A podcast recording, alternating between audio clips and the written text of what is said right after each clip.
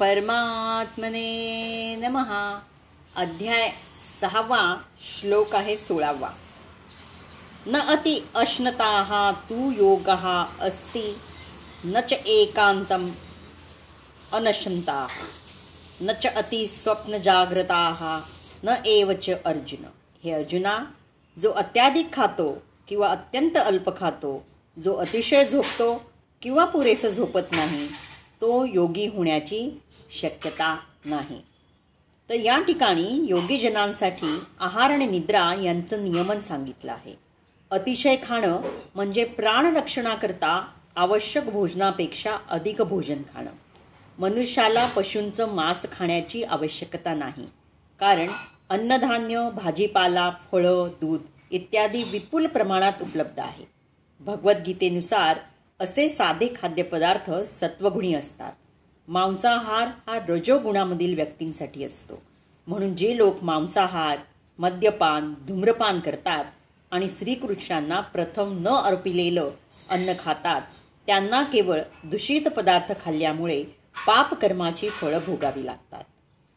जो कोणी इंद्रिय तृप्तीकरता खातो स्वतःसाठी अन्न शिजवतो आणि आपलं अन्न श्रीकृष्णांना अर्पण करत नाही तो केवळ पापच खात असतो. जो पापभक्षण करतो आणि आपल्या वाट्याला आलेल्या अन्नापेक्षा अधिक अन्न भक्षण करतो तो परिपूर्ण योगाभ्यास करू शकत नाही. श्रीकृष्णांना अर्पण केलेले अन्नपदार्थ मनुष्यानं ग्रहण करणं हेच सर्वोत्तम आहे. कृष्ण भावना मनुष्य हा श्रीकृष्णांना अर्पण न केलेली कोणतीही गोष्ट ग्रहण करत नाही. म्हणून केवळ कृष्ण भावना मनुष्यच योगाभ्यासामध्ये पूर्णता प्राप्त करू शकतो. जो मनुष्य स्वतःच्या वैयक्तिक काल्पनिक उपवास पद्धतीद्वारे कृत्रिमरित्या खाण्यापासून दूर राहतो तो योगाभ्यास करू शकत नाही. मनुष्यशास्त्राच्या आदेशानुसार तो उपवास करतो. तो आवश्यकतेपेक्षा अधिक उपवास किंवा अधिक भोजन ग्रहण करत नाही आणि याप्रमाणे तो योगाभ्यास करण्यास योग्य असतो. जो आवश्यकतेपेक्षा अधिक खातो त्याला झोपेत फारच स्वप्न पडतात. आणि यामुळेच त्याला जरुरीपेक्षा अधिक झोपावं लागतं. जो चोवीस तासांपैकी सहा तासांपेक्षा अधिक झोपतो तो निश्चितच तमोगुणाद्वारे प्रभावित झाला आहे. तमोगुणी मनुष्य आळशी किंवा अतिशय निद्रोन्मुखी असतो आणि असा मनुष्य योगमुक्त होऊ शकत नाही. श्लोक आहे सतरावा. युक्त आहार विहारस्य युक्त चेष्टस्य कर्मसु। युक्त स्वप्न अवबोधस्य योग भवती दुःख। जो मनुष्य आपल्या आहार निद्रा विहार किंवा करमणूक आणि कर्म करण्याच्या सवयीत नियमित असतो तो योगाभ्यासाद्वारे सर्व सांसारिक दुःखांचं निदान करू शकतो. आहार निद्रा भय आणि मैथून या शारीरिक गरजांच्या अतिरेकामुळे योगाभ्यासातील प्रगतीमध्ये अडथळा येऊ शकतो. आहाराचा विचार केल्यास केवळ भगवत प्रसादाचं सेवन केल्यानंच आहार नियमन होऊ शकतं. भगवद्गीतेनुसार नाईन पॉईंट ट्वेंटी सिक्स भगवान श्रीकृष्णांना भाजीपाला फुल अन्नधान्य दूध इत्यादी अर्पण केलं जातं. या प्रकारे कृष्ण भावनाभावित मनुष्य हा आपोआपच मनुष्यानं ग्रहण करण्यास अयोग्य असं अन्न किंवा सत्वगुणविरहित अन्न खाण्याचं टाळतो. निद्रेविषयी सांगावयाचं तर कृष्ण भावनाभाविक मनुष्य सतत कृष्ण भावनाभावित कर्म करण्यामध्ये दक्ष असतो. आणि म्हणून निद्रेत घालवलेला अनावश्यक काळ हा त्याच्यासाठी मोठ्या हानीप्रमाणेच असतो. मनुष्य हा भगवत सेवेमध्ये युक्त झाल्या वाचून आपला वाया गेलेला एक क्षणही सहन करू शकत नाही. म्हणून तो केवळ अत्यावश्यक आहे तितकंच झोपतो या बाबतीत त्याचे आदर्श म्हणजे श्रील रूप गोस्वामी आहेत.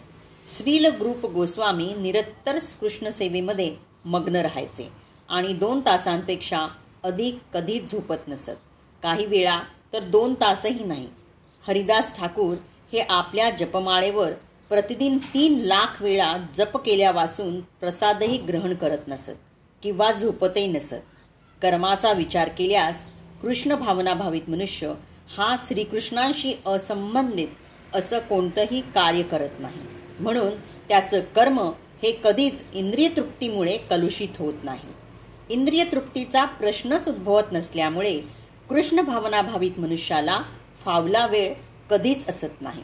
तो आपले कर्म वाणी निद्रा जागृती आणि इतर सर्व शारीरिक कार्यामध्ये नियमित असल्यानं त्याला कोणतेही भौतिक दुःख नसतं. योग्यानं चार तास झोपलं पाहिजे आणि उरलेला वेळ सतत चिंतन करत राहिलं पाहिजे. हटाग्रहानं अतिजागरण केलं तर तो वेडा बनतो. कर्म करतानाही अनुरूप निरंतर कर्मरत राहावं. बाह्य विषयांचं स्मरण न करता सदैव परमतत्व परमात्म्याच्या ठिकाणी ध्यानमग्न होणाऱ्या योग्याचाच योग साध्य होतो. आता आपण श्लोक अठरावा बघूयात. यदा विनियतम चित्तम आत्मनी एव अवतिष्ठते. निस्पृहा सर्व कामेभ्या युक्त इति उच्चते तदा. योगाभ्यासाद्वारे योगी जेव्हा आपली मानसिक कार्य नियमित करतो आणि सर्व भौतिक आकांक्षापासून मुक्त होऊन अध्यात्मामध्ये स्थित होतो तेव्हा तो यथायोग्यपणे योगयुक्त झाल्याचं म्हटलं जातं. तर योगी मनुष्य आणि साधारण मनुष्य यांच्या क्रियांमधील फरक हाच आहे की योगी मनुष्य हा भौतिक वासनांमध्ये प्रमुख असणाऱ्या काम वासनासहित इतर सर्व वासनांचं क्षमन करतो.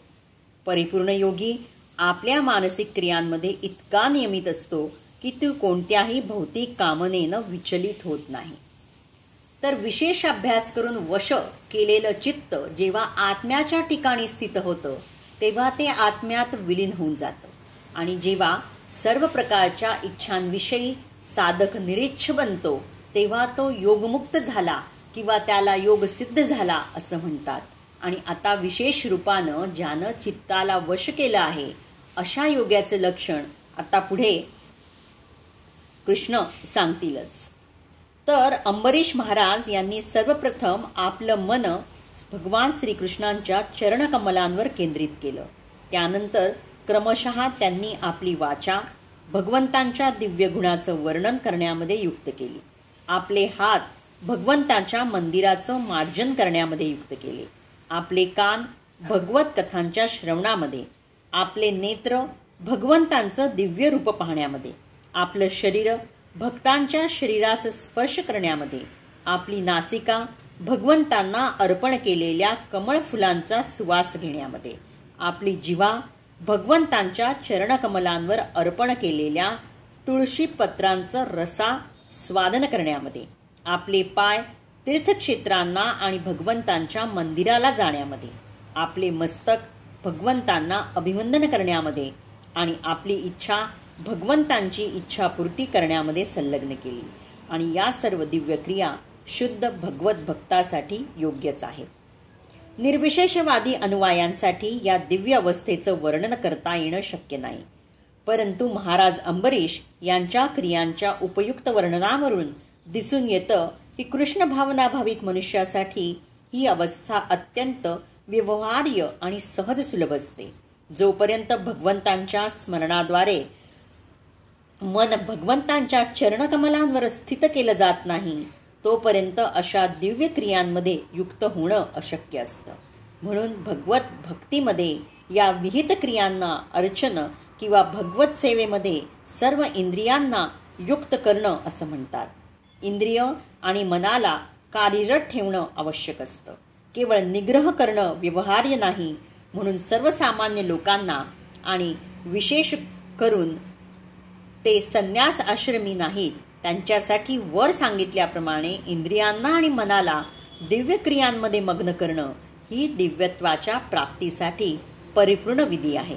आणि या विधींना आज भगवद्गीतेमध्ये युक्त असं म्हटलं आहे. आपण श्लोक एकोणीसावा बघूयात. यथा दीपहा निवातस्थहा न इहते सा उपमा स्मृता. योगिना यच्चित्तस्य युज्यता योगम आत्मनाः. जेथं वाऱ्याचं संचलन नाही त्या ठिकाणी ज्याप्रमाणे दीप संतपणे तेवत राहतो त्याप्रमाणे संयमित मनाचा योगी आत्मतत्वावरील आपल्या ध्यानामध्ये सदैव स्थिर असतो. आपल्या आराध्य भगवंतावरील अविचलित निरंतर ध्यानाद्वारे अध्यात्मामध्ये तल्लीन झालेला वास्तविक कृष्ण भावनाभावित भक्त हा वायुरहित स्थळी असलेल्या दिव्याप्रमाणे स्थिर असतो. तर वायुरहित ठिकाणी म्हणजेच निवाराच्या जागी ठेवलेला दिवा ज्याप्रमाणे अगदी निश्चल राहतो ज्योत अगदी सरळ तेवत राहते ती हलत नाही तीच उपमा परमात्म्याचं निरंतर अनुष्ठान करणाऱ्या योग्याच्या नियमन केलेल्या चित्ताला दिली आहे. इथे दिव्याचे तर फक्त उदाहरण आहे. आजकाल दिव्याचा वापर शिथिल झाला आहे. जर वारा फार नसेल तर प्रज्वलित केलेल्या अगरबत्तीचा धूर सरळ वर जातो ज्यानं आपलं चित्त ताब्यात ठेवलं आहे. त्या योग्याच्या चित्ताचं हे एक उदाहरण आहे. त्या अवस्थेत चित्ताला जिंकलेलं असेल चित्ताचा विरोध केलेला असला तरी अद्याप चित्त आहे ते विलीन झालेलं नाही. जेव्हा निरोध केलेल्या चित्ताचा विलय होतो तेव्हा कोणती विभूती प्राप्त होते हे आता आपण पुढील श्लोकांमध्ये उद्या पाहूयात.